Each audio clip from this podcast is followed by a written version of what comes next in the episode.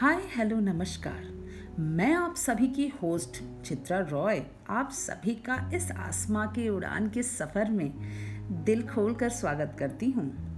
दुनिया कुछ भी कहती है, या हमारा दिल भी कभी कभी कुछ क्यों ना बोले, लेकिन हमारे साथ तो वही होता है, हम सभी के साथ। वही होता है, जैसी हमारी सोच होती है, जैसा हमारा जज्बा होता है। हमारी उड़ान उतनी ही ऊँची और बेमिसाल होती है। आज मैं आप सभी को आसमा की उड़ान की पहली कविता सुनाने आई हूँ, जो इरम मोइन फैजा जी ने लिखा है। और इनकी कविता इसी बात को दर्शाती है मतलब इनकी ज़िंदा दिली को। आप इनकी कविता को सुनेंगे तो समझ जाएँगे कि इस छोटे से मन में कितनी ऊँची उड़ान की भावना उमड़ रही है। तो चलिए मैं फैज़ा जी की कविता को आप सभी तक अपनी आवाज़ में पहुंचाती हूँ। हँसी शफक थी, दर्द गहरा था। हँसी शफक थी, दर्द गहरा था। उसके चेहरे पे एक और चेहरा था। नीमबाज आँखें अफसुर्द होठ। कोई तो था जो इनमें ठहरा था।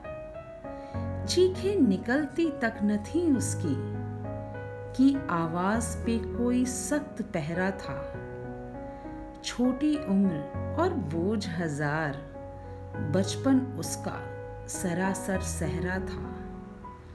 ख्वाहिशें मर गई शायद उसकी।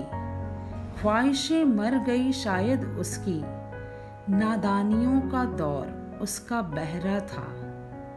हसरतें बहुत बदल गई उसकी। हसरतें बहुत बदल गई उसकी। उसकी आँखों में बसता कोई नहरा था। आसमां की तरफ़ जब उठती नज़र उसकी, चेहरा चमक उठता, जैसे जहरा था। आसमां की उड़ान की आरज़ू और वो फैज़ा कि यही एक ख्वाब उसका सुनहरा था। मैं उम्मीद करती हूँ कि आप सबको फाइजा जी की ये कविता बहुत अच्छी लगी होगी।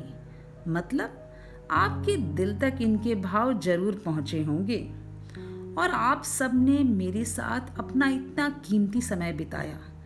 इसके लिए आप सबका तहे दिल से धन्यवाद। मैं इसी मंच पर मतलब नेक्स्ट एपिसोड में, फिर से एक नई भावधारा, नई उड़ान के साथ आप सबके सामने हाजिर हो जाऊँगी। तो तब तक अपना बहुत ख्याल रखिए और हाँ इंतज़ार भी ज़रूर करिएगा। एक नई उड़ान का, एक नए जज्बे का।